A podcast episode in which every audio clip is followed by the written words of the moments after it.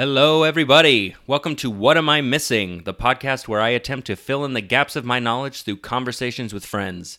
And we've got a good one for you today. It's episode 1.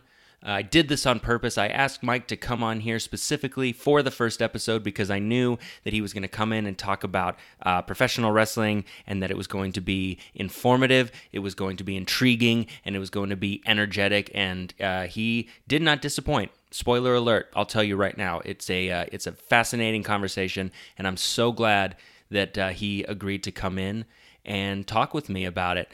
Professional wrestling, as you will learn throughout my conversation with Mike, has been something that I've always sort of been on the fringes of and didn't really understand. And Mike really kind of opened the door and invited me in. So I feel like it's a good episode if you are already into professional wrestling.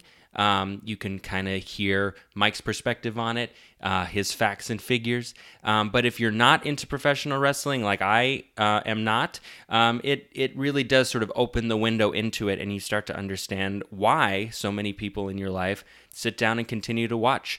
What can I say about Mike? He's an actor, he's an improviser, he's a director, he's a writer, and he's a white meat babyface who dreams of being a heel. If none of those words made sense to you, then continue listening, and by the end, all will become clear. But I'm wasting too much time talking here, so thank you for joining me for episode 1. I hope you enjoy it, and take it away, Anthony.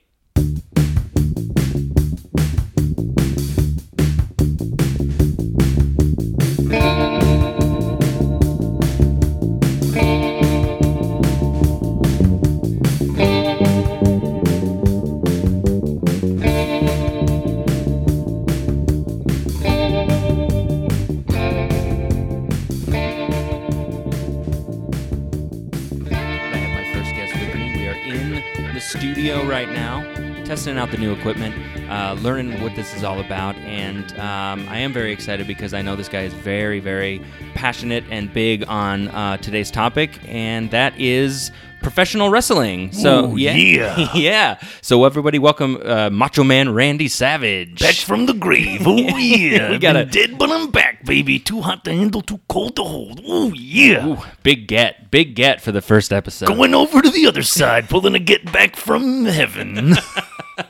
It's Mike Carr, everybody. Hi. It's hey, not, Mike. I'm not really Randy Savage. It was good. I love doing a Randy Savage. It's one of my favorite impressions of wrestlers to do because he has such an impressionable voice. Oh, of course. Do you not find that it hurts? It's a little gravelly. It hurts your voice, right? Yeah, you can't do it for too long. Yeah, because the only thing that I know to do is from the first Spider-Man where he plays Bone Saw, and even doing Bone Saw's ready.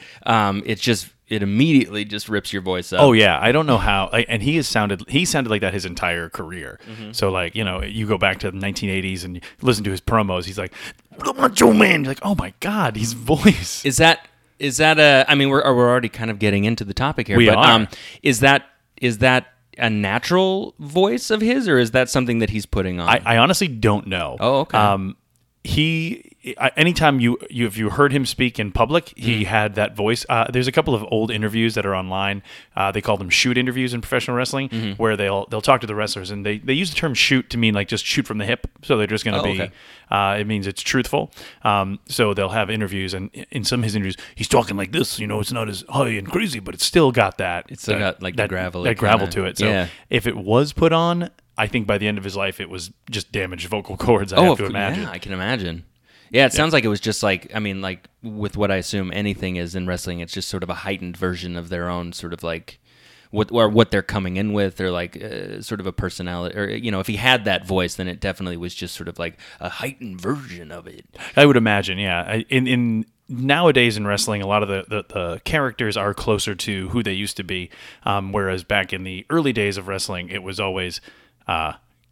caricatures almost with the volume cranked up to 10. Right. You know? Right. There's always a foreign bad guy. That will always be a thing in professional wrestling. Mm-hmm. If someone looks vaguely ethnic and they come into the wrestling business, like, hey, you know what? You're going to be an Iranian terrorist character. Right. You know, you're going to be like I think the Iron Sheik is probably one of the best examples. Right. He is Iranian. He was born in Iran, but he came to America, lived in Minnesota, was an Olympian for America. Oh, wow. Yeah, a lot of people don't know that, is that he was an Olympic athlete. Right. But he got into professional wrestling, and because of his Iranian appearance, they were like, you're going to be the Iron Sheik. And he became like one of the biggest villains in early wrestling. So the villains... because the villains kind of line up with whoever America is fighting at the time, right? Yeah, kind of. There's lots of examples. Oh, this is fun. We're getting right off the rails. I love it. We're already off script. So we'll be jumping throughout time and talking about different things. Because of what you just said, it reminds me of there's a character. You probably heard of him. His name is Sergeant Slaughter. Yes. The G.I. Joe. Yep. He was originally, I want to say he was with the WWF at the time in the 1980s, but then... he went to the AWA, which is a different wrestling organization. Okay, and that stands for? American Wrestling Alliance, I believe is what it stands for, or American Wrestling Association. Okay. I'm not 100% sure. I think it's the second one. But that was back in the territory days where there were different territories all across the country. So it wasn't just one global company like WWE is now. It was WWF was in the Northeast. There was WCW down in Georgia. There was Florida Championship Wrestling. There was Memphis, run by Jerry the King Lawler. There was just all these wrestling territories. Oh, wow. Yeah. And WWF was one of them. Oh, interesting. And it was, I think at first it was called the WWWF, but then the current owner and CEO, Vince McMahon, bought his father's shares, and he decided to, he got into the infancy of cable television. You remember when we were kids, it was, you had the three channels and the old black and white TV. Yeah. We're not that old, but that's that was the TV I had in my room as a kid. Right. But then cable started to become a thing, and the nationally televised show, no one was doing that as far as wrestling goes. They were all in their local promotions. So Vince McMahon said, well, I'm going to start getting a deal with cable. I think it might have been TBS. It might have been Turner Broadcasting. And started to put his show on all across the country. And that pissed off all of these regional promotions, because now they'd be having their wrestling show, but now there's this other wrestling show from somewhere else playing on their TV. Yeah. So the stars of... you'd be a star in an area, then you could go to another area, build up your name. Now, all of a sudden, there's this show from the Northeast that's on every channel, that's on every market. Yeah. And it pissed a lot of people off. Oh, I can imagine. Yeah. But that's a whole other topic. We were talking about Sergeant Slaughter. Yes. That's going to happen. Things are going to tangentialize this one. That's great. Sergeant Slaughter, when he came back to WWF, I want to say in early 90s, it was right after the Iraq War started, the first one, Desert Storm. Yeah. And started on my birthday. Did it really? Yeah, February 24th, 1992. Oh, wow. Yeah, I believe so. Yeah, I was 10. You wake up, it's my birthday, and everyone's like, America's at war, son. We're at war. We're at war, son. Here's your present. Yeah. So Sergeant Slaughter was back, and of course, he's a G.I. Joe. He was Sergeant Slaughter. Everyone knows who he was. But they decided to turn him into an Iraqi sympathizer. So his character... Oh, wow. Yeah, Sergeant Slaughter... they needed to make a bad guy. They wanted a bad guy champion, a heel champion who was realistic enough. So Sergeant Slaughter aligned himself with Saddam Hussein and said that he believed that Iraq was we were wrong and Iraq was right. Oh my God! Yeah, and at the time there was still the veil on wrestling where it wasn't outed as scripted. Right. So a lot of people were believing it. Fans believed it. Oh geez. So yeah, he aligned. The Iron Sheik came back under a different name to be. I think it was General Mustafa was the character's name that they gave the Iron Sheik. It's ridiculous. Such a politically sensitive name. Oh, I'll get to something else that was not politically sensitive in a little bit. That wasn't either. But yeah, so Sergeant Slaughter was now the WWF champion, and he was the biggest heel. That's what they call the bad guys, heels. Right. And he was being an Iraqi sympathizer during that time because that was our number one. That was our enemy. We were fighting Iraq. Right. But there was only one American hero that could defeat him, and that was Hulk Hogan. Oh, of course. Of course. So Sergeant Slaughter, because people believed it, he's talked about this in interviews and stuff, he would get death threats, and his wife would get death threats. Oh, I was going to say, yeah. Yeah, people would be, threatening his life, and I think at times there were guys within the community, if you watch the interviews, they're like, do you want to keep doing this? Because... this is pretty scary. And he's like, yeah, it's pretty scary. That's insane. But he's old school, and the old school wrestlers would live by their gimmicks, and it didn't matter fake or real. I don't hate to use the word fake because I think that word insults the business of wrestling when people call it fake. Of course. Because it's scripted. It's theater. That's one of the other reasons I stayed in love with it. they one of these old school guys would. Excuse me. We're drinking. Yeah, we are. We're drinking beer while we talk about this. Yeah. The old school guys would believe in their characters so much, and because the fans didn't know it was scripted, they would stay in character no matter where they were. So if they would go to restaurants, they would be in character. They would only travel. Good guys would only travel with good guys. Bad guys would only travel with bad guys. Oh, really? So even if like your best friend was playing, yeah, on the other side, you couldn't like be seen in public. No, because that would. I don't know what this word is, where this word came from, but it's called kayfabe. Oh, okay. Yep. You never broke kayfabe, brother. Kayfabe. Yeah. K-A-Y-F-A-B-E. Kayfabe. Interesting. I have to look up the etymology of that word because I don't know what it is, but that's the idea. Like wrestlers would only travel with fellow good guys or fellow bad guys, except for a couple of notable exceptions that happened where people got in trouble. Hacksaw Jim Duggan and I believe it was the Iron Sheik were driving together once. And Hacksaw Jim Duggan was another good guy, former American football player. He carried a 2x4 and screamed, "Oh!" Like that was his thing.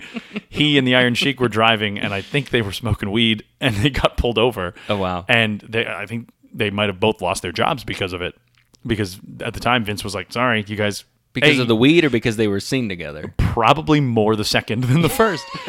And then there's another story of Hulk Hogan and the Wild Samoans in a car together. Mm-hmm. And I think the Wild Samoans were baby faces at the time, so that's the good guys' faces. Faces and heels. Faces and heels, yeah. Okay. And the story goes that they got pulled over and Hulk Hogan was talking to the cops and saying, oh, these guys will attest, but the Wild Samoan characters didn't speak English, they only grunted. Oh. So in the car... They grunted and they did not say any words to the police, and they all got taken to the police station because these guys would not talk. They couldn't give a statement. They wouldn't give a statement. They were like, oh my God. It's grunting. Yeah. Oh, wow. They took it seriously. They really did. Yeah. Wow. They really did. Wow. Okay. Before we go any further, I do have a planned format for this show. And look, if you're listening to this, thank you for giving this a try. Good job. If for whatever reason, this is, we're 3 years from now and we have many episodes under the belt and you're coming back and listening to this first one, hey, the format may have evolved and changed. You know what I mean? But we're freewheeling right now. Fast and loose. But I've still got ideas here. So I'm going to jump in here with my first sort of segment. And then we're going to get back to what you were talking about because it is very interesting. Something that I want to sort of explore on this show is, it's called What Am I Missing? So I do want to sort of fill in the parts that I am aware of about the topic. Because I'm learning, they are very, it's very limited. But you, how old are you? I'm 36. Okay. So we're the same age. Mm-hmm. You grew up in Boston, Massachusetts. I grew up in a place called Lafayette, Colorado. So we grew up about 2,000 miles apart. Mm-hmm. But right around the same time, we were both boys. At the same time, we were both boys. It's a big assumption I'm making about you, but I've not heard any different. I've been a boy my whole life. Excellent. So wrestling was sort of a part of the culture and the landscape. Growing up, especially late '80s, early '90s, and it certainly was for me as well. Not so much that I sort of engaged and indulged in it, but I had a lot of friends who loved it, and at that time, I think it was still WWF. Mm-hmm. And so my experience, this is what I know about wrestling. Like I said, Bone Saw from Spider-Man. Yep. He said that off the air. You didn't. That was in a previous discussion. Oh no, that wasn't on the air. I forgot. We've been chatting, so I just forgot. We've already been talking for about 15 minutes. Oh yeah. Bone Saw's ready. The big thing for me was Bret the Hitman Hart. Oh, we're going to talk about Bret the Hitman Hart. Because he shares a name with me. And so that was whenever we would, at recess, if we would act out wrestling, I was always the Hitman Hart because we had the same name. So I'm tangentially aware of him. Okay. His brother died? Yes, his brother did die. I know that.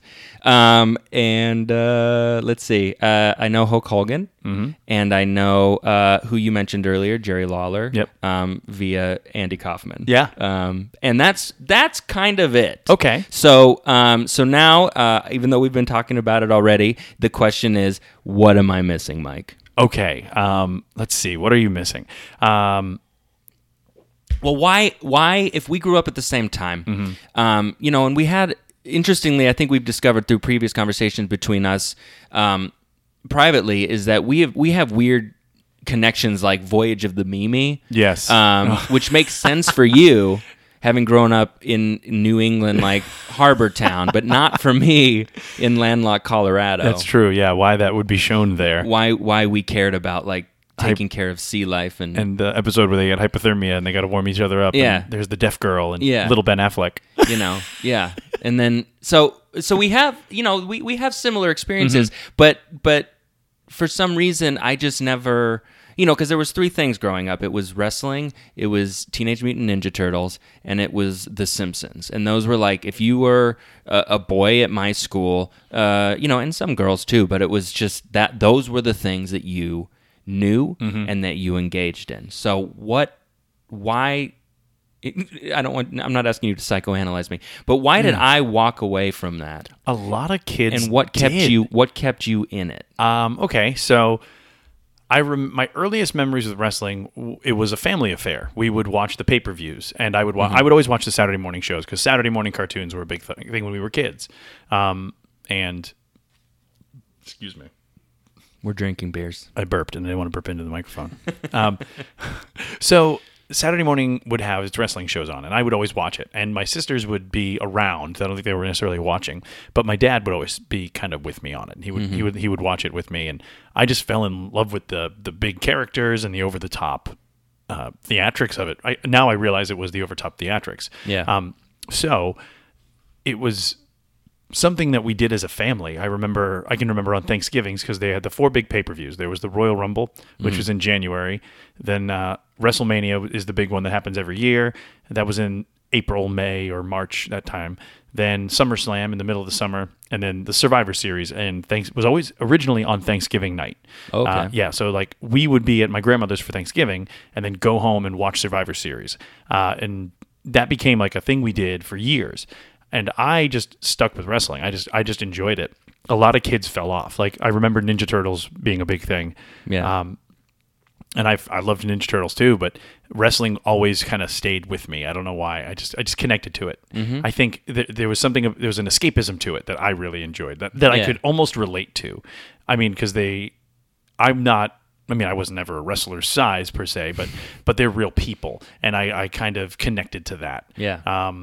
And we would go to my parents took me to two professional wrestling events as a kid, and I remembered the dates. Oh wow! Like it's weird that I remember the dates of those. Yeah, March 18th, 1988, and then April 20th, 1990 were my first two wrestling events. Wow. The March 18th one I remember specifically. The main event was Hulk Hogan versus the Big Boss Man, who was a former deputy from Georgia, who was a bad deputy.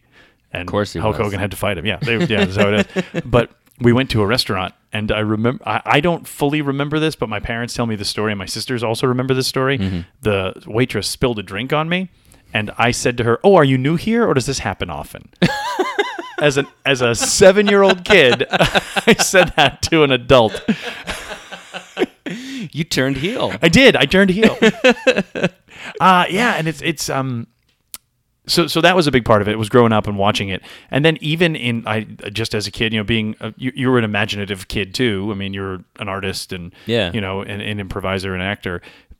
I always wanted to be a performer. And I would see weird life events could happen. Like, this is so lame, but I'll use it as an example. Yeah. You know, a junior high breakup that happens. And in your mind, you go into, you know, you think about other situations where you could do what you wanted to do. Like, oh, I'll go tell her what I really think. And like, in my mind, it became wrestling. That's how it would be. Oh, interesting. It would be like, you know, I can remember one particular breakup where I got dumped. I was in 6th or 7th grade, and it ended, and I was all mad. And in my head, I'm telling her how I really feel, but I'm in a wrestling ring holding a microphone. Oh wow! Yelling at her, and the fans are cheering me because she's the heel and I'm the babyface in that story. Yeah. So yeah, it became like an imagination outlet for me in a lot of ways too. Like because I was so enamored with the world of it, I would.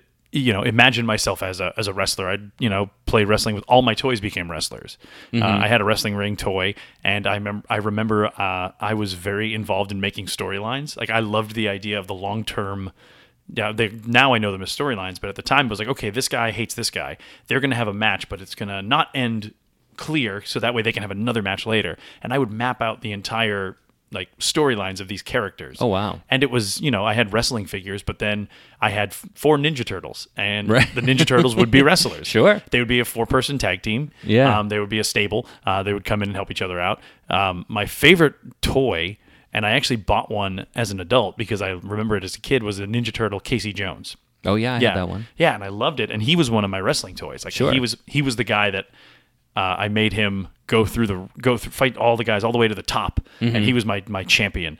So when I was an adult, I was like, I want a Casey Jones, so I bought one. Yeah. I found one, and he sits on my shelf. Oh, he'd fit right in. Oh, he was great. Yeah, his hockey fighting attitude. And that was a big part of why I loved it so much. So when you would imagine the fights or whatever, did you stick pretty close to sort of what had been established in the WWF or whatever it was you were watching, or did you come up with your own wrestlers or personas, or did you ever have like a secret identity yourself, or like a person that you sort of like thought of yourself as? I never had a name for myself. Like, some kids have like wrestling names for themselves, but like I was imagining myself as a wrestler, right? And my favorite my favorite thing I thought of for me mm-hmm. when I was young was I would be a wrestler who would go away for a while, and then I would come back under a mask, right. and then reveal myself as the guy who came back. I was so fascinated by that because I had this like skeleton mask as a kid, and I was like, oh, this mask is scary. Yeah. So I'd put it on and be like, oh, I'm a different guy now. And I walked. So they'd introduce this mystery wrestler. Yeah, this mystery character who was just tearing it up. And everyone's like, who is that guy?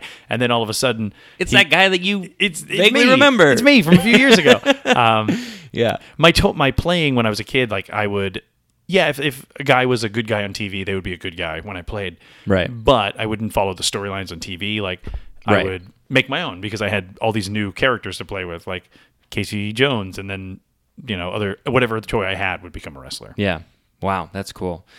So growing up then, who was, like, when you first started getting into it, like, who did you connect with? Who was your favorite at the time? My favorite when I was little was Hulk Hogan. Mm-hmm. And I think most kids say that because it was Hulk Hogan that kind of made wrestling. He was the character that made wrestling popular. Like, he was a superhero to watch him. And like, when we were kids, like, Hulk Hogan was everywhere, you know? Oh yeah. Yeah. Oh, of course he was. So he was always my favorite. And then things changed. I guess I kind of got bored with him because I was growing up. Like, mm-hmm. I remember it was probably 1992, actually, 1993, right around then, where I was 11 or 12, I think. And I was still watching wrestling. A lot of people at that point, like a lot of my friends, didn't really watch it. And it wasn't cool to watch wrestling anymore. Right. Like, it wasn't cool until a certain time coming up, like in late high school for us mm-hmm. and college. But I still watched it because I still enjoyed it. And I stopped liking Hulk Hogan because I just kind of got bored with it. Like, you could see the seams, I guess, is the way I'll put it in. Like, sure, like he was just too ubiquitous, or like he was just like it was too predictable, and, right? And like, you'd watch a match, like, okay, I know what he's gonna do. He's gonna do that. He's gonna Hulk up. He's gonna hit the big boot. Then he's gonna drop the leg drop 1, 2, 3. Right. And it became, you ended up rooting against him. Like, I think it was WrestleMania 7. They built up the Ultimate Warrior mm-hmm. to be his opponent for WrestleMania, and they were both good guys. And that had never... They usually don't do good guy versus good guy. Well, they didn't. They do it all the time now. But yeah. And I remember Hulk Hogan lost, and I was like, okay, good. Like, I was okay with it as a kid because it was time for something new. The Ultimate Warrior was not great. Right. Well, had he lost... Before that? Hulk Hogan? Yeah. Very rarely. Okay. Like, actually, I don't think he did. Like, if he did, it was because something illegal or unfair happened. Right. Yeah. It was somebody cheated. It was never clean. Right. Then I started to shift to the more realistic characters. And mm-hmm. ironically, one of them is Bret the Hitman Hart. All right. Yeah. He became my favorite wrestler and has stayed my favorite wrestler of all time. Okay. Yeah. He's my number one. See, this is why I had you on. I knew. And I say more realistic because the age of, as an angry Bret Hart once said, all the giant dinosaurs, the old dinosaurs, he would call all the old wrestlers, started to shift, and the energy was starting to go towards newer, younger wrestlers who were smaller. And I say smaller because the steroid trials happened. Oh. The WWE, WWF, a lot of wrestlers were on steroids. They were just gigantic, roided out dudes. Not all of them, but, you know, there was steroid use. And I don't remember all the specifics, but one of the athletic commissions was suing them, and it became a federal case. Oh, wow. In the U.S. federal court. And they were being sued, and Vince McMahon had to go to them and say, we're not a sport. Like, he had to admit that it's scripted. And like it changed the business. It changed the business of wrestling, because at that point, most people, as you were an adult, adults knew it wasn't real, but they never admitted it. And now he had to admit it to avoid federal charges. Oh, wow. Yeah. And what year was that? 92, 93. So that was around the same time that you said that most people started like pulling away from it. Yeah. Is there a connection? I think so. Yeah, because like Hulk Hogan testified against the WWF, I believe, in that trial, and then he went over to WCW, which was the rival company, and he started working there, but WCW was not as popular. So the WWF was kind of in this place where all their established stars were gone, and they had all these younger wrestlers who were not as established that they now had to get over to become popular. Right. And that's when I kind of turned to Bret the Hitman Hart, because he became their guy. He was... You know, Hulk Hogan, I want to say, is like 6'7", 6'8", 300 pounds. Yeah. Bret Hart was 6'2", 230. You know, he was a regular-sized person. Right. He was still bigger than most people, but... right. But, like, you know... But he was a little more... I imagine he was a little more accessible to a fan and a little easier to say, especially if everybody's on steroids, like you said, which I guess never thought about or put together, but that makes complete sense. Yeah. But to see somebody who's a little more, I guess, like human-sized... Yeah, and... It's easier to sort of... put yourself in, use your imagination and go like, oh, he's more like me than some of these freaks. Yeah. And you, like, in the past, it was, as a little kid, you're like, oh, I'm looking up to this hero. But then as you're getting older, you're like, I can see myself in these people. Like, right. They're more vulnerable. They're more real. And a lot of these other wrestlers as well, like Bret Hart and other guys at the time, like Shawn Michaels and the 1-2-3 Kid was one of them. And Razor Ramon, they were all guys. And Jake the Snake Roberts, we'll talk about him in a second. These new guys were faster. They worked a different kind of style, because the old wrestlers, it was very... If you watch the old wrestling, it's all just like big dudes just ham-hocking each other, just you know, smacking each other. There wasn't a lot of flying, a lot of quick moves. But these younger wrestlers were much more athletic, and they could do these super cool moves, and the matches weren't predictable anymore. Like, you could watch it and go, I don't know what's going to happen. Well, I imagine that they had to... you know, based on what you said about like accessibility and about like them going on cable, and suddenly I imagine it became by necessity that they had to start getting more creative with things. Yeah. Because I assume in the early days it was easy to just take a show from like place to place, and that's what would happen. Like you would stay in your promotion, but like you'd stay in your region. But you'd go from town to town in your region, and you do the same show every night, because they're not seeing it. And then your big stars could travel. Like, you would lend out your big stars to other promotions. So Andre the Giant's a good example. He would work for WWF, but then they would lend him out to another territory for a few months. Okay. And the reason you would do that is because he was an attraction. He was something you wanted to see him do his thing. Yeah. If he was on TV or somewhere all the time, you'd probably lose interest, because you'd see it all the time. But when a wrestler goes to a territory for 6 months and then he leaves and then he doesn't come back for another 2 years, it makes it that much more exciting. Right. Now, with everybody being on TV all the time, the same people on TV, it's the interest can wane off. Well, the public weans off of them a little bit because they see them so much. Like a baby on a boob. Yep, that's right. So yeah, I think that's a big part of what happened is being nationalized. The public is now seeing the same thing over and over again, as opposed to just small snippets of it. So it doesn't hold its long attention as it would in the past. Right. And I imagine that the newer sort of the newer guys at that time, the new generation, that's what they were called. Oh, okay. Wow. Yeah. I almost hit upon something accidentally. But the newer generation, I'm sure, was a little more savvy to that. Whereas the people who had sort of come up and then sort of were, you know, at the same time or within the within the different regions and stuff, and then were sort of introduced to a television market, kind of didn't feel the need to sort of like, develop their personalities any further than just like, this is kind of what I do in the ring, and I'm a bad guy or I'm a good guy. Whereas like that new generation sort of like was almost a generation removed from that, and so they were like, oh no, we need to make these like interesting, deep, like, you know, or with motivations and actual like characters. Yeah, right? it's a natural evolution of things too. Like, the people, you know, you see what has worked in the past, doesn't always work with the next group of people. So, right.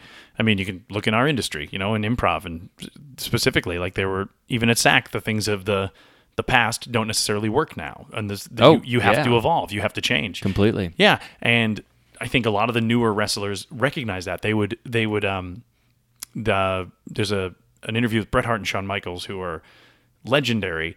And they had a huge rivalry, and you know, at one point hated each other for real, and then reconciled.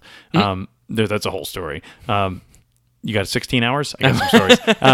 But they in an interview that they gave, like they would talk about how, you know, the main eventers, you know, the Hulk Hogans, the King Kong Bundys, you know, these big older wrestlers of the past would come in on what they call house shows, which are non-televised shows in different towns. So like that's when like, hey, they're coming to your hometown, pay a ticket to see them do a show. The big name main event guys would go on to end the first half. They would take an intermission break so they could then leave. Meanwhile, the back half of the show is all these younger guys who are like, well, we get to do whatever we want right now. And they're going out and they're putting on these stellar matches, and the fans are like, wow, this is so different. Right. I like this. So they had to evolve to kind of to stay relevant, sure, and to claw their way to a main event spot. Yeah. But that's kind of there was a natural evolution of the guys saying, what can we do different to stand apart from the old guys? And again, the old guys that was their style. That's what they came up in. Of course, yeah. And you know, I've never worked in the wrestling industry. I know people in it, and I've never asked questions about what their backstage life is like. I only read interviews, read articles, and watch interviews on YouTube and stuff. But you know, there was an old school mentality of the way they did things, and now they were kind of shifting away from that. Right.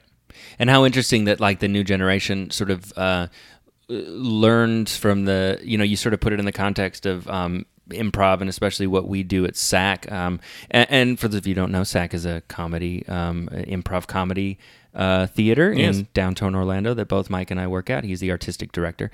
You know, to sort of learn from the past, to sort of learn, you know, not only from the mistakes, but the successes of what came before us, but then I can, you know, it's fascinating to imagine to take all of that and then go up on stage and like basically just like shit all over them and call them out in front. You know, it's so it's interesting in wrestling that it was just like that the next generation, like you said, Bret the Hitman Hart would come out and just be like, these dinosaurs. He didn't do it in the shows. He did it years later. Oh, okay. Yeah. Okay. Yeah, but that group of wrestlers, they wrestled a different style, and they didn't have as much success as they did in the 80s because the population kind of fell out of love with wrestling for a while. And I didn't. I still stuck with it because it was something that a small group of friends and I, we would watch and we would just enjoy. Yeah. Yeah. And it got popular again in 1996 probably is when the NWO premiered. Okay. And the NWO was Hulk Hogan again. That's how he reinvented himself. He went heel. I do remember that, and I think that's another one of those benchmark moments for wrestling is Hulk Hogan joined this tag team called the Outsiders, which was Scott Hall, who was Razor Ramon in WWF, and Kevin Nash, who was Diesel in WWF. Okay, they were there, part of the new generation. They got an offer from WCW that was like, "Hey, come work for us for guaranteed money and less dates," and they were like, "Sure." Yeah, we'll do that in a heartbeat. And they wanted to be loyal. Like they would ask, they'd say to Vince, "Can you match this?" And he would say no. So they had to go over and do that. They had to, because you're going to work less than half the time and make 3 times the money. Right. Sure. Right. Who's not going to take that? But then their group, they added Hulk Hogan, and he dropped the leg on the Macho Man, ooh, yeah, and turned heel. And no one ever thought he would do it. Yeah. And, you know, he wasn't the original third man. It was a couple other people they were going to use, but it wound up being Hulk Hogan, and I think that was the best thing, because then now wrestling had this group of guys that were the bad guys, and they were winning. they were going into the ring and they were beating everybody up. They were clearing the ring out. They were spray painting their opponents with the NWO letters. Right. And they wore all black and they had a very simple wrestling shirt. Mm-hmm. Because the wrestling shirts are merchandise is a big part. Was a big part of the independent wrestling business. Yeah. Because wrestlers will, like, indie wrestlers travel around and they'll work at armories or wherever they can work, wherever shows are happening, and they'll sell merch, T-shirts mm-hmm. and stuff like that. The NWO's T-shirt was just the three letters. It looked like kind of a chalk drawing, and it just looked cool. Yeah. And it was 1996, so it was very cool. Yeah. And people would, like, that shirt was a cool shirt to wear. So the NWO was kind of changing wrestling. Yeah. And WCW had the NWO. So Vince McMahon and WWF were getting their asses kicked every week in ratings because mm-hmm. now it is two national companies instead of the one national company. And they're, you know, at this point, they're fighting for who's going to be number one in the industry. WCW has the NWO, so WWF needs to answer with something, and that's how Stone Cold Steve Austin was born. Okay. And that's a name that a lot of people know. Yeah. Because he was a wrestler in WCW for a long time, and he did well, but he never broke out of his shell, so to speak. Yeah. Then he went to a company called ECW, which was called Extreme Championship Wrestling, mm-hmm. which was the sort of the underground thing of wrestling. Mm-hmm. And he did really well there, but then he went to WWF, and at the time, they were still doing kind of the silly characters. Right. They made him someone called the Ringmaster, you know, and some other character. They had these other weird characters. There was a period of time where everyone was a weird character. There was a guy named Duke the Dumpster Drosy, who was a garbage man. There was... Yeah. There was the Repo Man, who wore like a mask on his eyes and uh-huh. carried a hook, and he would repo your stuff. He would just repossess your stuff. Yeah, he would like come out and steal people's things. Like, I'm the Repo Man. There was some of the characters. There was Papa Shango, who was like a voodoo priest uh-huh. who painted his face like a skeleton and would put spells on people. Like, it was super cartoony. Yeah, but the NWO wasn't. It was just three guys wearing black T-shirts kicking people's ass. Right. So people were like, we want that more. So eventually, like Jake the Snake Roberts, who I was going to talk about earlier, because he in the 80s was a big name in the 80s mm-hmm. when everyone did the same kind of promo.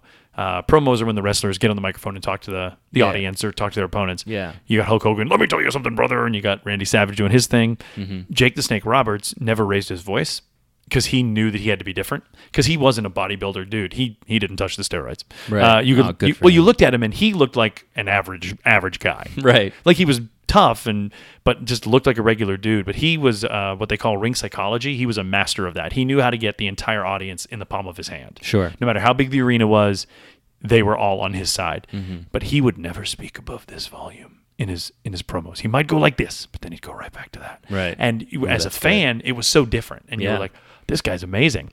So he was actually the wrestler that Stone Cold fought the night that he won something called the King of the Ring, mm-hmm. Which was just one of their events. And Jake Roberts was doing this kind of preacher kind of character where he was talking about the Bible. And in the first match of the night, Stone Cold Steve Austin got hurt and had to go get stitches. Mm. So he left the arena, came back, and he was like, what happened? So somebody said to him, you're fighting Jake, and he made some kind of biblical quotes about you. And Austin says, okay.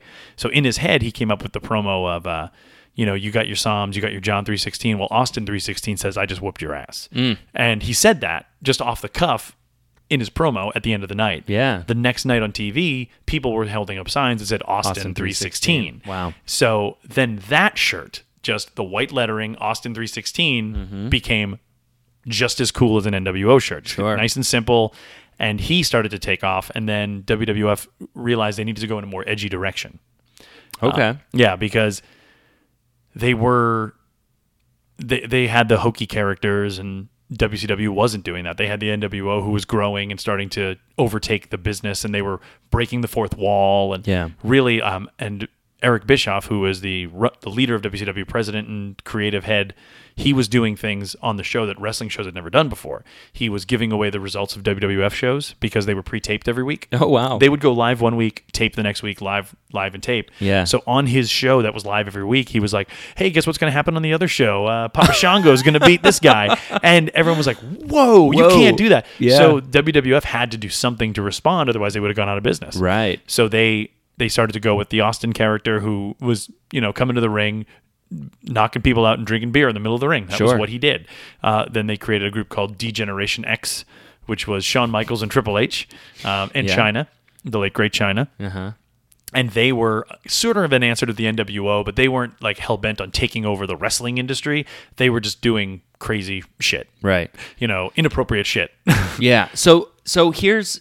Okay, because I've been talking for a long time. I hope this isn't boring. It's not boring at all. Okay, in fact, it's filling in a lot of things, whether you recognize it or not. Because because my brother, now that we're talking about it, I realized that around this time, my brother was really into wrestling. Mm-hmm. And I guess I have to amend what I said earlier, because I am, once again, tangentially aware of Triple H and like Mankind. Oh, and, like, yeah. These wrestlers, and I realized it's because my brother was into it. Now, my question at that time and ever since has always been like, what is the? And I think you've already answered this, but you can go into more detail if you'd like. But my question was always like, what is the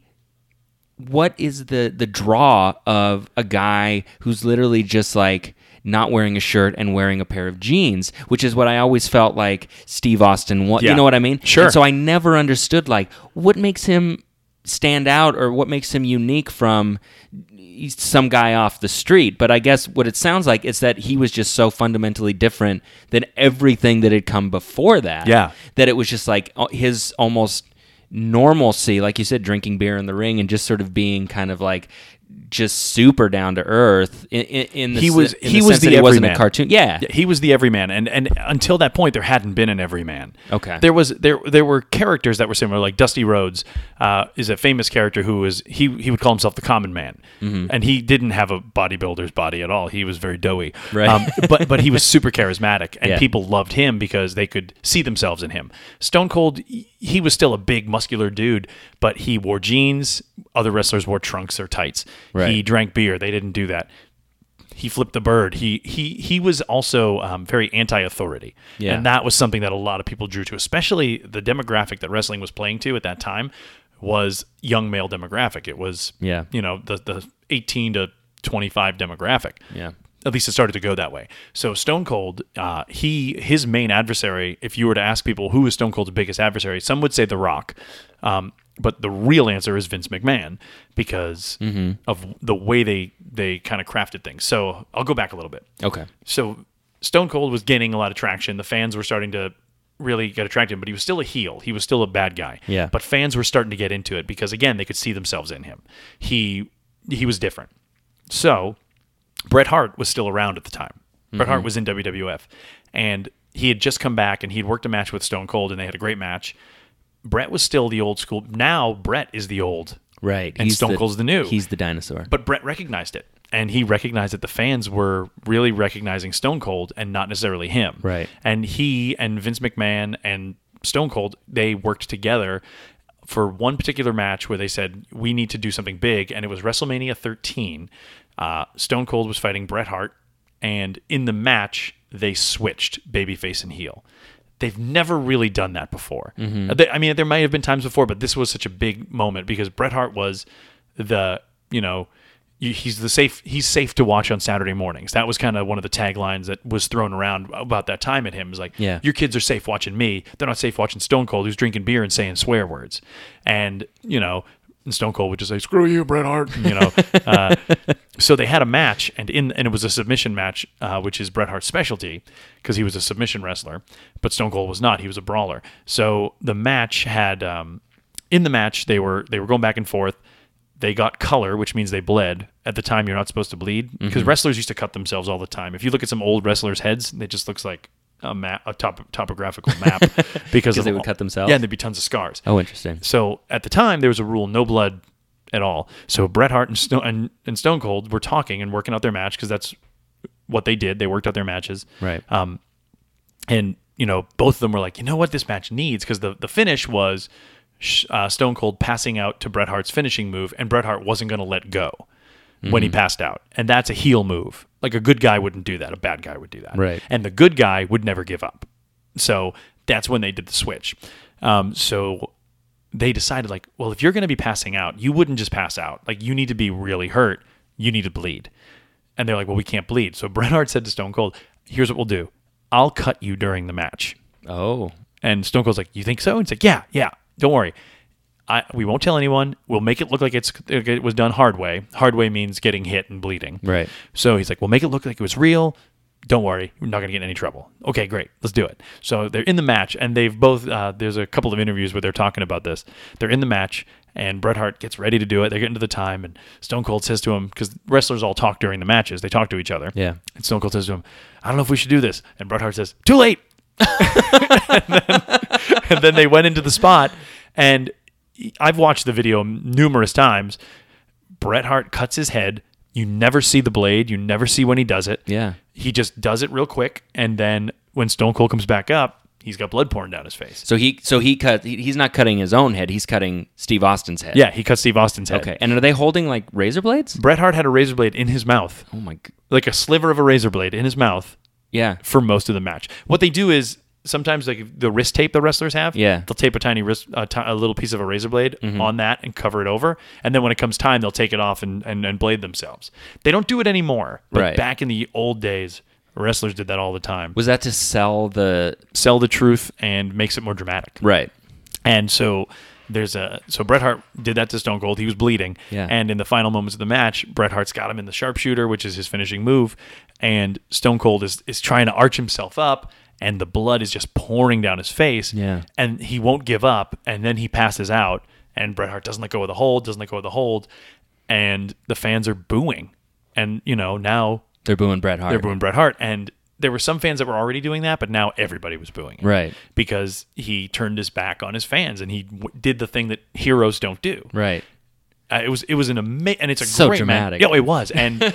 And then as he's walking out, like Stone Cold, he's getting helped out, but he's refusing help, and the people are cheering. Like Bret Hart walks out, and there's a fan that says something to him, and Bret Hart looks right at the fan, and the camera catches it, and he goes, "Fuck you!" Oh, wow. To a fan, and so he went like all in. He did, yeah, because that's another thing about the old school wrestlers; they go all in on their characters. Sure. So he's like, "That's what I got to do." Yeah, just fuck you to a fan, and he walked back, and as Stone Cold was getting helped out, the people were just cheering for him. And Austin turned around and looked at the crowd, didn't give them like a nod or anything like to let them know, hey, all right, guys, thanks. Just kind of looked at them in this real great moment and you could see him being like, okay. And then he goes back, and it was so well done. Yeah.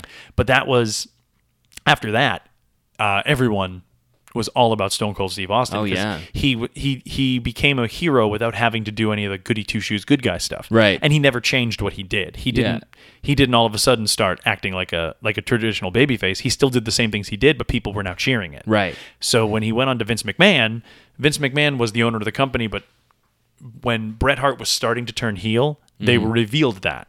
Like, they'd never revealed it before. Vince owned the company, but he was the commentary guy. Right. So all of a sudden, a couple of incidents with Bret where Bret would go over and yell at him. And people were like, why is he yelling at the commentary guy? And then it was found out that Vince was the owner of the company. Oh, so nobody knew that. The fans didn't know. Oh, interesting. Yeah. So after that whole thing happens, Vince McMahon, puts Stone Cold, basically straps the rocket to Stone Cold in terms of wrestling, and it says, you're going to be the next champion. We're going to build you up to that moment.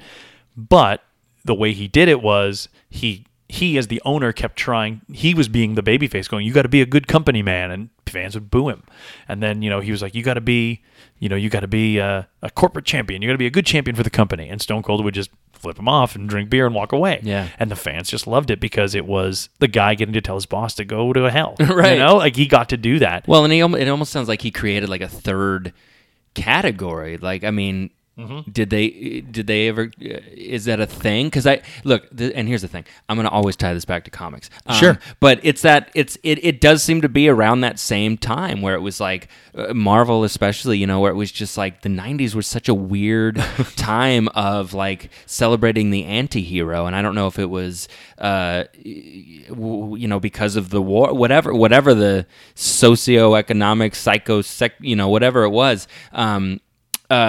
It was like the anti-hero was celebrated, and so like, so it sort of sounds like that was that same thing where it was just like, we're gonna celebrate the guy who somehow lost his match, but like. you know, won the hearts of everybody, but he's not changing who he is, and he's still flipping off the establishment. Yep. But we're, you know, and it's just like, what an interesting, like, third thing now, where it's like, he's not quite a face, but he's not quite a heel. Yeah, and he never changed his ways from that point forward until he went heel years later, because he had been such a mega baby face, the fans loved him. Right. But the business had changed at that point. Mm-hmm. And all of this is happening at a time where I'm learning that the business, that wrestling is not real, that I'm learning it's scripted. Okay. I mean, I always had a suspicion, but then, like, you know, the truth comes out, and I had a reaction that was, oh, so they're actors.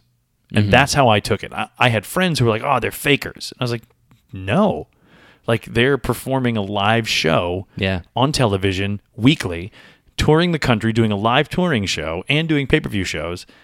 They're performers. Yeah. And when I found that out, I became more interested in the business. Sure. Because these guys are, they're, in a way, they're actors, and they're improvising, and they all of these things are happening at once. Well, and they're committing themselves 100%. Oh, yeah. Which is, I mean, which is rare in our industry. Oh, you know? God, yeah.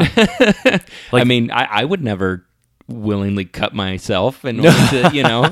Or let someone else do it. Or let somebody else, cut me. Your head. Yeah, it'll move the plot forward. Yeah. No, that's okay. But yeah, it I became so much more invested in it when I found out that it was scripted. Yeah.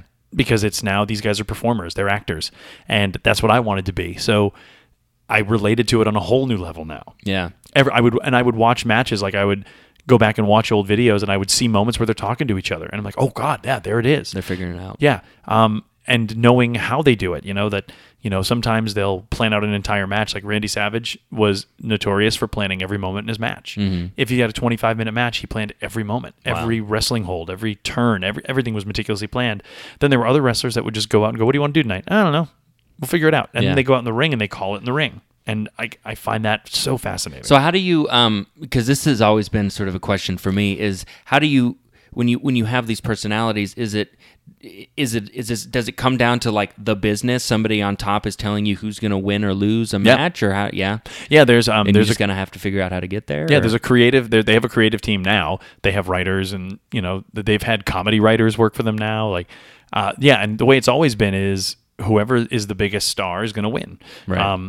And they'll, for the matches, they'll have, usually I think it's Vince McMahon, or it might be Triple H now, because he's kind of running things. Mm-hmm. But they'll say, okay, tonight, you know, for example, Stone Cold Steve Austin and Bret Hart, you're going to fight. Bret's going over, you're going to use the sharpshooter, and you're going to pass out.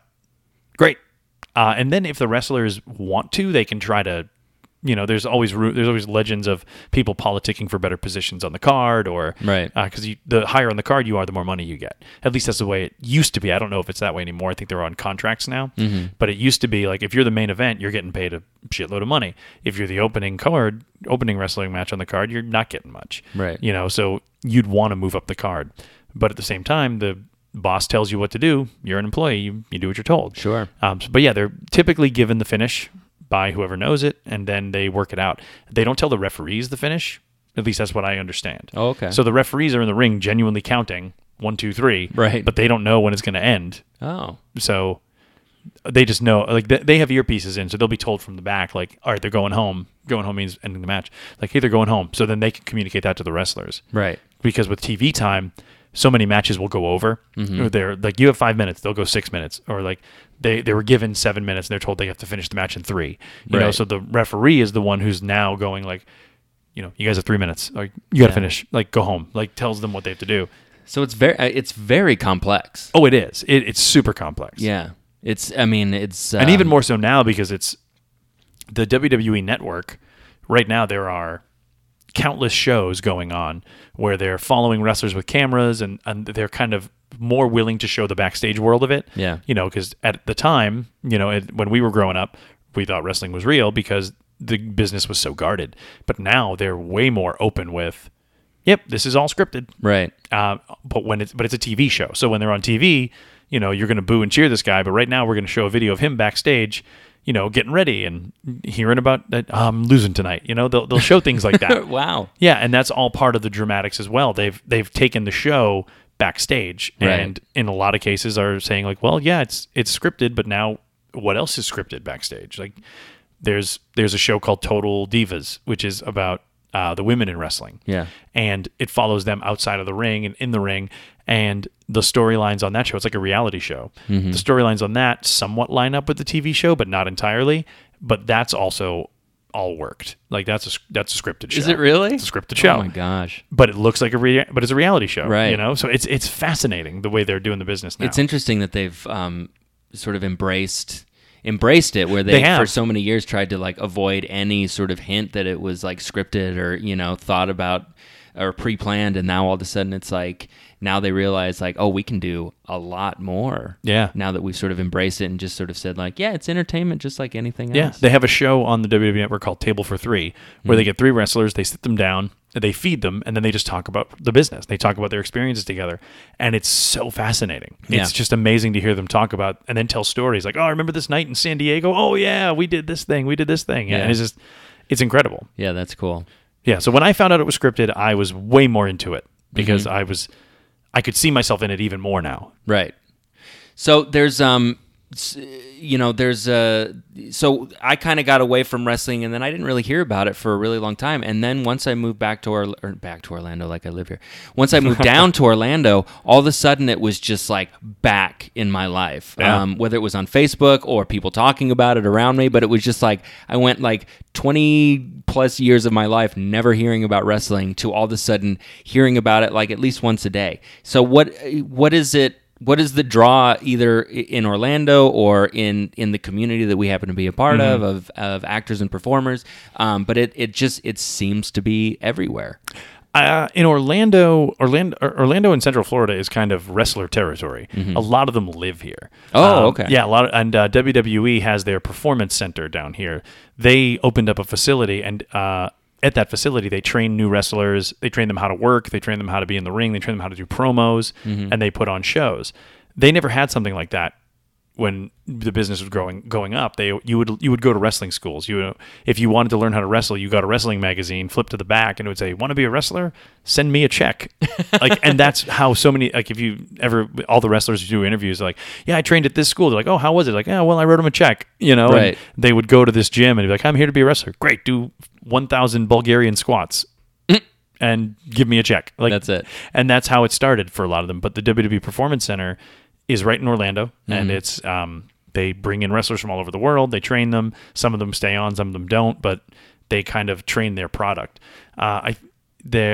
Orlando's an easy, I think, oh no, sorry, I just mumbled there. You can edit that out. Nope. Good, yeah, leave it in, it's real. I think in our community, it's become more acceptable to like wrestling because of the entertainment nature that they've embraced. The wrestling has evolved from what it was to what it is now, which is a global entertainment company. Right. And they do all sorts of different shows. So people see it and hear it in different ways and become a fan. Like my wife wasn't a fan of wrestling, and then I had her watch a couple matches and I took her to an event, and then she was like, "Oh, this is fun." Sure. Like it became fun. It's a much more diverse cast of people in wrestling than there used to be. Like there's like the women in wrestling right now are amazing. So they're hooking little girls to watch it, and also women of all ages. Like, "Oh wow, look at them go. That's pretty amazing. That's great." So they've really expanded their diversity in the wrestling world as well. So more people can see more of themselves in it. Yeah. Yeah, it's just such a different place than it was when we were kids. So I think that's why it's more popular. Yeah, and it's very easy, like you said. It's almost diminishing to try and say like, "Oh, it's, you know, it's fake," and you know, and that for a very long time, you know, and I may have even said it myself. Sure. But it's very easy to just sort of dismiss the entire thing and be like, "You know, it's fake, right?" But that would be the reaction people would get, like, "Oh, what are you doing watching wrestling? Oh, you know, it's fake." Where I was like, yeah. What are you going to watch? What are you watching? Right. You know, that's fake. Well, that's what I was gonna say. It's similar to like anything, you know, like if you're watching any of the Marvel movies, or if any of the, you know, if you're watching The Walking Dead or anything, where it's just like, you know it's fake, and it's like, "Oh, right, yeah it all is," but it's entertainment. Yeah, like, "Oh, you like The Undertaker?" Yeah. "Oh, an old man who says like he's a dead man." I'm like, "Yeah, you watch The Walking Dead? That's what it is." It's literally all the same fake thing. Dead people. Like, yeah, it's people, but people don't equate it to that, because I think because there is the long, more people are coming around, but the long history of it pretending to be a sport, essentially, really made people think that it's a fake sport, and that's the word that comes to mind. But Well, it would be like if The Walking Dead tried to like pass itself off as a documentary. Exactly. In the first few seasons, you know. Yeah, oh, absolutely, absolutely. But they're doing a better job of letting people know. Yeah, we are scripted. We are an entertainment company, and this is what we do. This is the kind of show we put on. Yeah.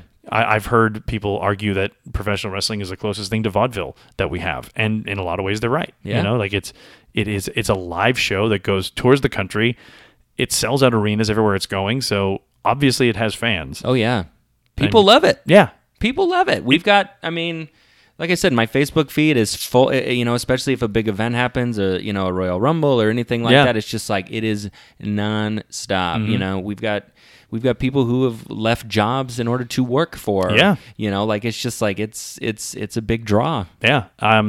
Whenever an event comes to town, I go watch it, you know, and I mean, a couple of years ago, WrestleMania was here, which is their big annual event. And they have a whole week of events leading up to it, and it's such an entertainment spectacle, and it's so much fun to just get immersed in it. Yeah. I love, you know, again, being on the outside, I do love the opinions on Facebook afterwards, though, and just how in you know, in depth and just how passionate people get about like, oh, I didn't like this storyline, or, oh, this shouldn't have happened this way. And that's another thing too. Like, I try not to get that way. Yeah. Because, you know, I recognize it's a storyline. And right now there's a wrestler named Roman Reigns who is essentially viewed as the anointed next John Cena. If you know who John Cena is. Yes. John Cena has been the top of the WWF for years, WWE. He's super entertaining. He's really good. Like, and Roman Reigns is a good-looking dude. He's got a good size. He's a good wrestler. But fans, for some reason, just don't want him to be the star. Oh, really? And that's the weird thing about this wrestling industry, is that fans feel an ownership of it. So they'll go to an event, and because they can influence the energy, they'll boo someone out of the building. Right. So Roman Reigns comes out, and he's like, I'm going to fight the villain. And everyone's like, boo! Yeah. You know, he's like, I'm going to fight Brock Lesnar. Screw you, Roman Reigns! Yeah. Like, he gets all of this anger at him, and it's just... It's not his fault, right? You know?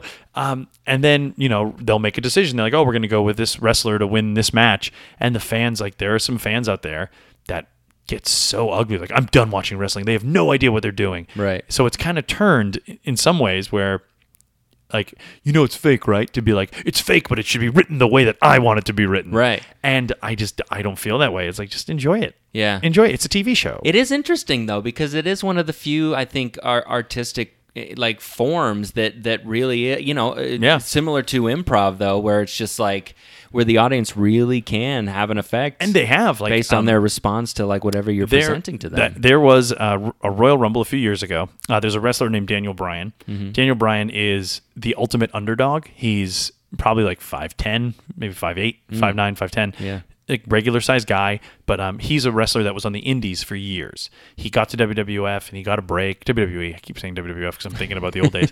He got there, he got his break, and he started to work his way up. Very organic, like, you know, like a homegrown hero for a lot of fans. Yeah, because he wasn't stuffed down their throats. He wasn't told. They weren't told like, this is going to be the guy. He just had he had great matches, really fun to watch, and the fans just were attracted to him. They just loved him. So this Royal Rumble, he was in the opening match. But the fans were like convinced, because the internet will have people that are in the know who say, I think Daniel Bryan's going to win the Royal Rumble this year. Yeah. And the fans are like, oh, that'd be great. So the whole Royal Rumble, which is a 30-man match where every 90 seconds another guy comes in, the only way to win is to be thrown. The only way to lose is you get thrown over the top rope. Okay. Last person in the ring wins. And those are planned out as well. Yeah, those are meticulously planned out as well. Okay. Those are super fun. That's usually the inroad to a person who's never watched wrestling. You say, come watch the Royal Rumble. Right. And it's like, oh, this is fun. Yeah. So Daniel Bryan was not in the Royal Rumble, but the fans kept thinking he was coming. They're like, he's going to come. He's going to win it. He never comes out.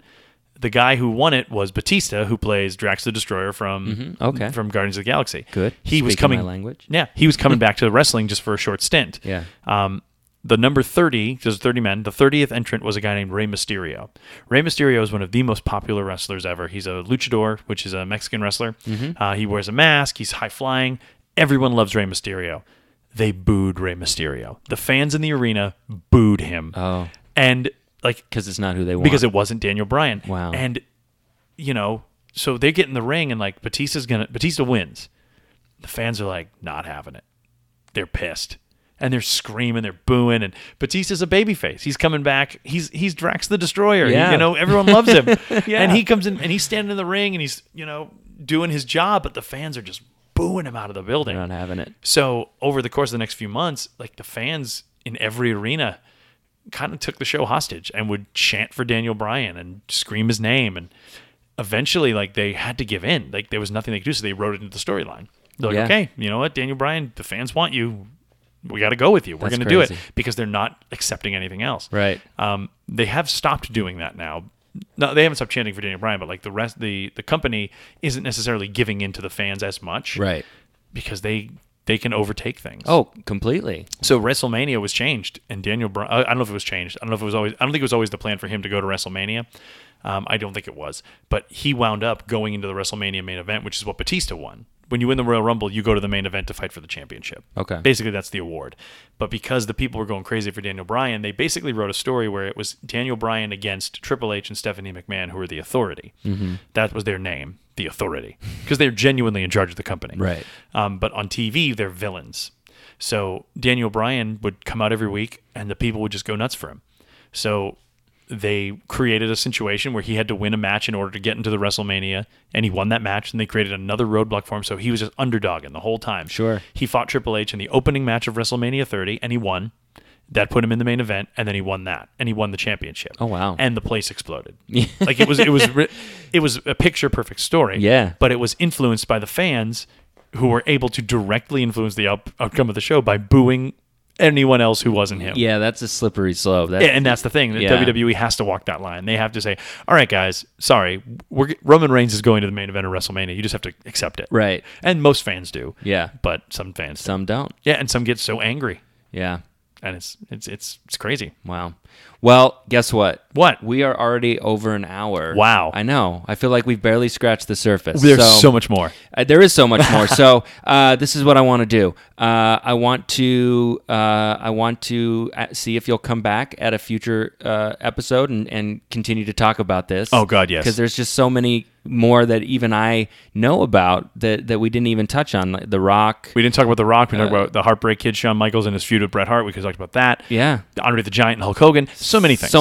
So much. But what I do want to do is to close this out, I want to say what is a question that you wish that I would have asked in this episode, and what is the answer to that question? Okay, good question. So, question I wish you would have asked was, or what is something that you just think is so interesting, or just the coolest, or, you know, just a bit of trivia or something out there that you're just like, I cannot leave this episode without talking about this one thing. I think I got most of the stuff I wanted to talk about in. Okay. Yeah. I would love to have talked more about the Attitude Era of wrestling. I didn't talk much about it. Mm-hmm. Yeah, that was the time from like 1998 to about 2001, 2002. Okay. When wrestling was ridiculously inappropriate. Okay. Yeah, so the Attitude Era, that would be the thing we didn't really talk about. That was like after Bret Hart left WWE, and then Stone Cold was the champ, and then Vince McMahon basically was just like, we're going to have boobs and beer and just insane things on TV. So they just kind of leaned into the whole Steve Austin thing. Yeah, they went whole hog into the what is called the Attitude Era of just insanely inappropriate stuff, right? Cartoonishly over the top. So they kind of went back to like just the cartoony stuff, but just like in a different adult cartooning, right? Like it was Adult Swim all over the place. Like it's probably the best way to think about it. Yeah, yeah, that would be a whole conversation, because some of the characters they had there. There was a pimp character. Oh. His name was The Godfather. Oh, nice. Yep. Okay. He frequently tagged with a porn star character named Val Venis, spelled V-E-N-I-S. So, did he have like, did he have hoes with him? The Godfather did, and they were called his hoes. Perfect. Yep. See, I could have written this stuff. Oh, yeah, you could have. You absolutely could have. Fun fact, The Godfather used to be, remember when I said Papa Shango? Yeah. That was the same guy. Oh, really? He was Papa Shango. Then they took him off TV, and he became a character named Kama Mustafa, not related to Colonel Mustafa from the Iraqi situation. Okay. Then he became The Godfather. he went into the WWE Hall of Fame as the Godfather. That's how he finished. That's how he finished his career, as the Godfather. Let me. Because you've mentioned it a few times, people switching personas. Yep. Is there an attempt with some of these to justify it, or is it just like one day they just show up and they're like, I'm somebody new now? It depends. It really depends on who it is, because nowadays they'll lean into it. They'll be like, oh yeah, this used to be this person. There was a character in the Attitude Era named Prince Albert. Good. There was a character named Prince Albert who was, he's great, but he left WWE. Then he came back, and they were introducing this character named Lord Tensai. Mm-hmm. They were like, this is a wrestler he went to Japan and he mastered Japanese wrestling, which is true. He lived in Japan for years and was a big name in Japan because he was a big giant white guy. Yeah, he looked great on. He beat up a lot of Japanese people. He was like Godzilla, but like he went over there and they're like, he's coming back. He's mastered Japanese wrestling, and like he came back and he walked down the ring. He had like a shogun mask on and like had a little guy with him. He gets to the ring and he takes his mask off, and everyone's like, "Oh, that's Prince Albert!" They immediately started chanting Prince Albert. Like, Albert! Like they started yelling it at him, and it's this new character. They're trying to get him over as this big monster heel, right? And like. They didn't mention his name until like a week later. They're like, oh, yeah, that was Prince Albert. He used to be known as that here, but now he's Tensai. And people are like, Albert! Did not work. You're not going to get that shit over on us. No, not at all. Yeah. But like in the old days, it was just completely different people. Like you wouldn't recognize them because the costume would be totally different. Right. Yeah. Well, didn't the Undertaker go through a transformation? He's always been the Undertaker, but he's been different versions of the Undertaker. Okay. But it's always been the same guy, and it's always been the Undertaker. Right. But his brother Kane, who's not really his brother, but Kane is he used to be Dr. Isaac Yankum, DDS. Yankum? Yeah, he was a bad. He was a bad dentist. He was an evil dentist. He was Jerry the King Lawler's dentist. And then I assume that was before Kane. Yes, he was that, and then he came back as Kane, and you didn't know it was him because Kane had a mask on. Yeah, I remember Kane. He was like a... He's still around. Like a Slipknot kind of character, right? Yeah, that look to him. What a weird change. Yeah, he's like, you're going to be Isaac Yankum. Dr. Isaac Yankum, DDS. Wow. And the other thing I remember that I wish we had talked about, because I thought about it at one point, was Owen Hart, Bret Hart's brother. Yeah. And how his death affected so many people, and how that was another moment where wrestlers were humanized. Sure. But yeah, that was a good thing. It was very tragic that he died, but like the way, like after he died, the Monday Night Raw, the next night, he died on a pay-per-view. Yeah. In front of a live audience. Right. The next night, they did a dedication show to him where there was no storylines.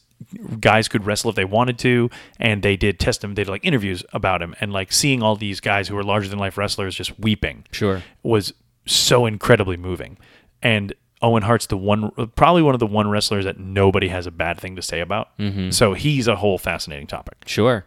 Well, and like you said, or hinted at, it kind of does. It's an argument towards like, you know, it's fake, you know, and it's just this wasn't. No, this was very real. You know, it's. I mean, it's like I said. There's so many people in my life, past and present, who just love it, who get into it, who are passionate about it, who have many strong opinions about it, and I get it.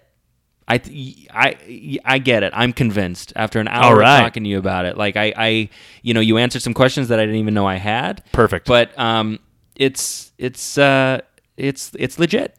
So thank you for coming in and teaching me something. I'll see you at the next event. We'll watch it. I will be there. It's going to be a blast. Yes. And I still maintain that Bret the Hitman Hart is the best wrestler of all time. I couldn't agree more. All right. Once again, thank you, Mike. Thank you, Bret. And we will see you next time. Bye. Glorious. No, I won't give in. I won't give in till I'm victorious. And I will defend. I will defend. What Am I Missing is edited, produced, and hosted by me, Bret Walden, with original music by Anthony Smith. Special thanks to Mike Carr, if for nothing else, his spot-on Randy Savage impression. If you would like to know more about this show or upcoming episodes, more information can be found at www.brettwalden.com/WAIM. If you have any questions, comments, or curses about anything you've heard today, we have a community for that. Go to facebook.com/whatamimissingpod and let your voice be heard. And now, here's a preview of next week's episode. you know, because I feel like we both work in the arts, which is a generally far more inclusive community. You have people of every, you know, like whatever you want to call it, race, creed, belief, what, like all of those things. You have these people who you're used to a very inclusive mindset. And right. the fact that that isn't the example across the board for the rest of the world, let alone just where we live. Yeah. It's really special to see 20 movies add up to this one movie where there's everyone standing around, and you have your Black Panthers and your War Machines and your Scarlet Witch and your Captain America, and everybody gets to look at somebody who's on the Avengers and go, hey, that person's for me. Thanks for listening.